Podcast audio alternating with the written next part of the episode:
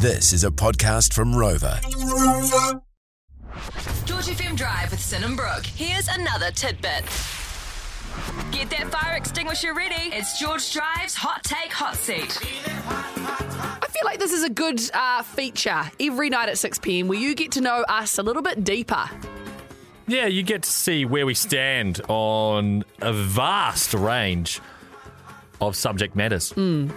So I will be shooting a subject matter in your direction, Brooke Gibson, and you just tell me your hot take on that. And tonight's subject is.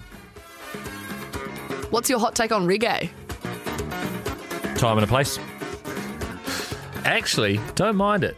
The good stuff. You know? In the sun. When you're cruising through a festival, early, early days, you're like going to the food stall area maybe, and you're like, "Oh, I can get behind these this 16 piece band, mm. you know, Yeah. and just groove on out. Nice. But then I don't really like listen to it any other time. Yeah, I was going to say, I can't imagine you listening to it in your free time. No, yeah, yeah. It's not saying that I don't like. It's just saying I just don't get get around. You know, Oh, yeah. I don't not enjoy it. I just you know. Yeah.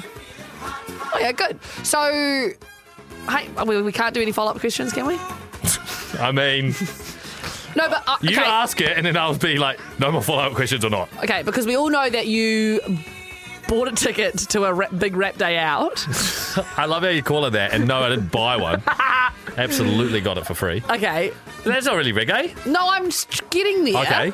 Would you buy a ticket to the big reggae day out? That's my question. If they had a uh, hologram of Bob Marley, yes. Okay, sweet as. Well, there you go. That's Brooke's take on reggae. Want more? 3 till 7 p.m. weekdays on George FM.